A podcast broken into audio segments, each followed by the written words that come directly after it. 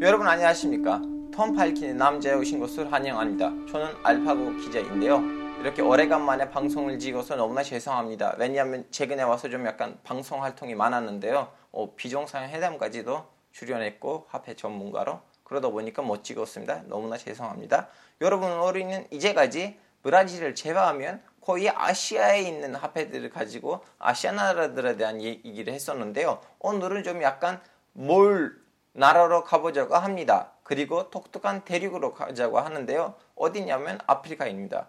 여러분, 아프리카라고 하면 왠지 우리는 하나의 나라로 자각을 하는데요. 다들 피부 색깔이 똑같다고 해서 왠지 아프리카는 하나의 나라처럼 우리 귀에 들리긴 하지만 사실 아프리카에서는 57개국이 있습니다. 그리고 모든 나라들의 왠지 다 동일된 식민지, 아픈 역사가 있다고 우리가 생각하긴 하지만 그렇진 않아요. 웬만한 그 나라에 다 자기 나름대로 너무나 독특한 독립가정, 식민지 역사가 있어요. 근데 아프리카 연구를, 아프리카 공부를 하려고 하면 어디서부터 시작해야 되는지 진짜 복잡해요. 왜냐면 아프리카에서는 거의 구역마다 다 자기네 나름대로 독특한 배경이 있는데요. 저는 일단 이 북아프리카 부분을 빼야 된다고 생각해요. 왜냐면 북아프리카에 있는 이집트든 모로코든 중동에 속하는 나라들로 생각하고요. 그리고 그 이티오피아이든 뭐 수단이든 모리타니이든 이 나라들도 중동이랑 너무나 밀접한 관계가 있는 나라들이니까 또 아프리카에서 좀 보기에는 애매하다고 보는데요. 그럼 나머지 나라들에서 어디서부터 시작해야 되느냐?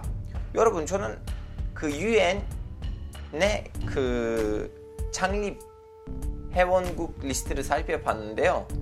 유엔은 아시다시피 2차 대전 이후에 생긴 조직인데요.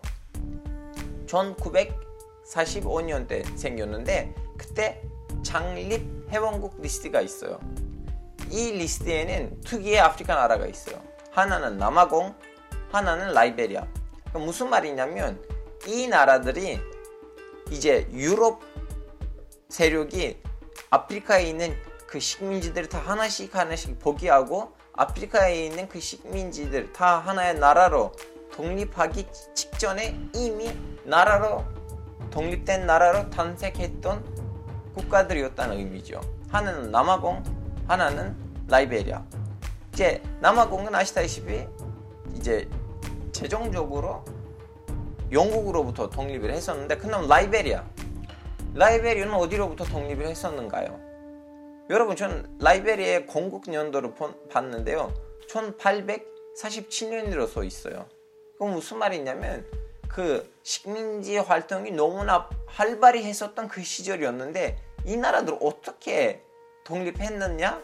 라고 이렇게 궁금을 해서 공부를 해봤더니 이 나라가 독립한 거 아니에요. 이 나라가 건국된 거예요. 즉슨 어떤 유럽 세력이 와서 여기를 식민하는 거 아니에요. 근데 그렇다고 해서도 너무나 슬픈 식민지 역사가 없다는 의미도 아니에요. 여러분, 라이베리아의 건국이 미국 때문이에요. 무슨 말이냐면 이제 미국이 1700년 말 1774년에 이제 독립하고 이제 민주주의 발전에 이어서 점점점 해방된 자유를 얻은 흑인들이 생겨다 보니까 미국 정부가 이 자유를 얻은 해방된 흑인 너희들 어떻게 해야 되는지는 모르니까 하나의 협회를 만들었습니다. 미국 식민협회인데요. 이 미국 식민협회의 목적은 해방된 자유를 얻은 흑인들을 다시 아프리카로 보내고 거기서 자기네 나라를 만들 수 있게끔 하려고 하는 목적으로 세운 협회예요. 자, 그래서 1800년, 20년 이후로부터 미국에 있는 그 흑인들이 자유를 얻은 흑인들이 본격적으로 아프리카라고 합니다. 물론 그렇게 큰 숫자도 아니었어요. 많아봤자 100년 안엔 2만 명이 갔다고 해요. 근데 이 사람들 어디라 가냐면 이미 어떤 나라로부터 식민지 당하지 않은 지역으로 가야 되잖아요. 그때는 라이베리아가 예, 현재 있는 이 라이베리아가 아직 당하지 당하지 않았기 때문에 그 지역으로 갑니다. 근데 보통 유럽 사람들이 와서 현지 원주민을 식민지하잖아요.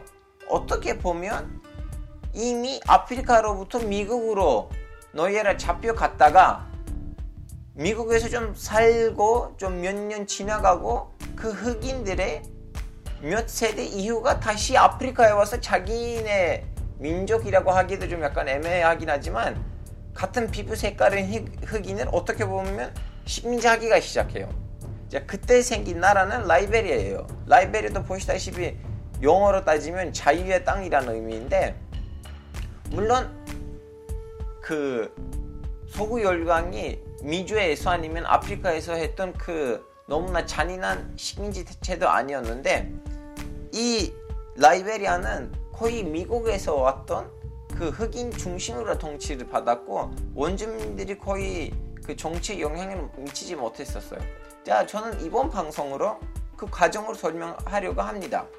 여러분 지금 라이베리아 화폐도 역시 단위가 달러인데요. 라이베리아 달러 10달러를 보시면 거기 조셉 로버츠이라는 분이 있어요. 이분이 처음에 1840년대 라이베리아에 왔고요. 이제 거기 있는 나머지 미국에서 왔던 흑인들 중심으로 어 이제 조직들을 만들고 그러다 보니까 1847년에 라이베리아라는 나라를 선포합니다. 그리고 무소속 후보로 나라의 첫 대통령 됩니다. 마치 미국에 있는 조지 워싱턴처럼. 그래서 라이베리아의 국부라고 생각하셔도 됩니다. 근데 이분이 방금 전에 말씀했듯이 미국에서 오셨던 분이에요. 그리고 100%도 흑인 아니에요. 이분의 엄마는 이미 해방됐기 때문에 현지인이랑 결혼했었어요. 미국에 있는 현지인으로. 그래서 조셉 로버츠는 그렇게 흑인으로 보기에는 좀 애매해요. 그 현혈이었어요. 그래서 이분이 이제 대통령 됐고 나라가 선포됐어요. 그리고 주변에 있는 원주민들이랑 얘기해서 뭐 좀 약간 억지로 하는 부분들도 있고 협상을 통해서 하는 부분들도 있는데 라이베리라는 그 나라의 영토를 확대시켰습니다. 근데 문제가 어디에 있느냐? 문제는 라이베리아는 처음에 민주주의 바람에 의해서 생겼는데요. 좀 지, 나가면서 독재 정권으로 변했습니다. 지금 5달러를 보시면 그 위에 있는 분이 라이베리아의 5대 대통령 에드워드 제임스 로에인데요. 이분이 진실 윙기 땅을 장당합니다. 근데 이 당이 처음에는 아무리 그 로에 대통령의 착한 마음으로 생긴 정당이긴 하지만 시간을 흘러가면서 단일 정당 체제를 변했어요. 무슨 말이냐면 1880년대 이후로부터 웬만한 그 모든 대선이 다 단일 후보로 실시됐었고 그리고 국회에서도 딴 정당이 없었어요. 그러다 보니까 라이베리아는 아무리 이름이 자유의 땅이긴 하지만 이제 단일 정당 체제로 집단 독재 국가로 표현했었어요. 여기서 유일한 문제는 정치 제재가 아니었어요. 즉슨 미국에서 왔던 극소수가 한 나라를 이렇게 집단 독, 독재로 다스리는 것은 유일한 문제가 아니었어요. 또 다른 문제는 문화고 풍습이었어요. 미국에서 왔던 그 흑인들은 아무리 흑인, 아무리 아프리카 출신이어도 사고 마인드는 아프리카식 아니었어요. 다 미국식이었어요. 근데 라이베리아에 있는 원주민들은 라이베리아 출신 그 흑인들은 이미 자기네 풍습이 있었고 자, 자기네 문화가 있었어요. 어느 순간부터 이 아프리카 원주민들은 그런 동화 정책에 당하기가 시작했어요. 이거 언제부터 있냐면 20달러 위에 사진이 있는 윌리엄 톱먼 대통령부터였어요. 윌리엄 톱먼 대통령은 라이베리아 대통령 중에서 꽤 오랫동안 정권을 잡았던 분이었는데 거의 27년 동안 라이베리아 대통령이었는데 그분이 자신을 라이베리아 진정한 국부로 만들어야겠다고 선언하고 라이베리아를 하나의 사회로 하나의 국민으로 만들자고 했어요. 원래 생각이 좋은 생각이에요. 왜냐하면 그때 당시는 아무리 현대적인 나라를 만들려고 했었는데 그 라이베리아를 다스리는 그 미국 출신 흑인들하고 원주민 라이베리아 본토 출신 흑인들 사이에는 문화적인 사고 마인드적인 차이점이 너무 컸어요. 그러다 보니까 문제들이 있었죠. 더먼 대통령은 이 문제를 풀어야겠다. 사회 통합을 해야겠다는 생각으로 주, 이제 출범을 했는데 여기서 무슨 문제가 생겼냐면 이 착한 마음으로 시작했던 사회 통합 정책은 어느 순간부터 동화 정책으로 변했어요. 즉슨 터브먼 대통령 이후로부터 그 라이베리아 본토 출신 흑인들이 문화적으로 억압받기가 시작했어요. 그러다 보니까 이미 정치적으로 쌓여있는 그 거부감이 문화적으로도 풍습적으로도 느끼기가 시작했어요. 이러한 잘못된 정책들 때문에 이미 라이베리아 사회가 너무 흔들리고 있었는데 터브먼 대통령 다음에 대통령 됐던 윌리엄 톨버트 대통령은 100달러 위에 사진이 있는 그분이 이 사회적인 문제를 풀어야겠다고 해서 좀 진보적인 정책들을 많이 내세웠어요. 기존에 있었던 라이베리아 대통령들과 달리 좀 약간 라이베리아의 본토 출신 흑인들을 위한 수많은 정책을 했어요. 근데 그분의 그러한 진보적인 정책들, 그러한 착한 마음이 너무나 느렸던 거지. 왜냐하면 100년 동안 쌓여졌던 거부감, 그 반감, 분노가 있었는데 톨버트 대통령은 좀 더 빠르게 했었어야 됐는데 좀 느려다 보니까 라이베리아에 있는 그 분노의 폭발을 막지 못했어요. 분노의 폭발이 무슨 말이냐면 1980년대 쿠데타가 일어났어요. 지금 라이베리아 화폐들을 보시면 50달러 위에 있는 사무엘 도이라는 그 그때는 30대였는데 거의 30살 딱 30살이었는데 너무나 하급 장교들을 모으고 쿠데, 쿠데타를 일으켰어요.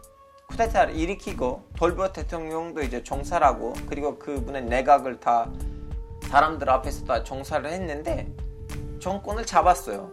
정권을 잡다 보니까 뭐가 무너졌냐면 133년 동안 단일 정당 체제로 나라를 통치해왔던 진실위기당의 정권이 무너졌습니다. 그리고 미국 출신 흑인들의 정권이 무너진 거죠. 그리고 여기서 또 다른 문제가 뭐냐면 그 쿠데타를 일으키는 군인들은 다 자기네 부족 사람들을 좀 약간 지직시키고 지직시키고 공무원으로도 만들고 그러다 보니까 이미 이전에 있었던 그 수많은 문제는 이번에 부족들 간에 있는 갈등이란 합쳐서 더큰 문제가 더큰 사회 혼란이 된 거죠. 그럼 이번에 무슨 일이 생겼냐면 내전이 일어났어요.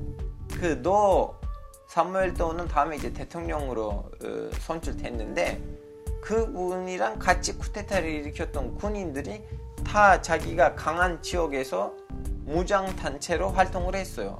이것이 바로 라이베리아 내전이에요. 여러분 라이베리아 내전도 꽤 오래 걸렸어요. 거의 2000년대 넘어서야지 이제 전쟁이 마무리됐었는데요. 그 사이에는 수많은 사람을 죽었고요. 그리고 이제 미국 출신 흑인들도 나라에서 살기엔 너무나 무서우니까 다시 미국으로 피신을 갔고 그때 수많은 아이들이 다 병사로 이렇게 총 들고 이렇게 전쟁 현장에서 죽었는데요. 하여튼 뭐 라이베리아는 유럽 나라들에 의해서 식민지 당하지 않다고 해서 이렇게 슬픈 역사가 없다는 것이 아니에요. 왠지 아프리카에 있는 나라들의 공동된 운명이 아닐까 싶어요. 여러분 아프리, 아프리카의 라이베리 얘기를 여기서 마무리하고요. 다음 방송을 조금 더 일찍 찍도록 하겠습니다. 그래서 좀 약간 이해해 주시고요. 그리고 이 방송에서 제가 하는 얘기들의 그 원고를 보고 싶으시면 밑에는 링크가 있습니다. 거기를 통해서 그 원고들을 보실 수가 있고요. 다음 방송에서 다시 봬요. 안녕히 계세요.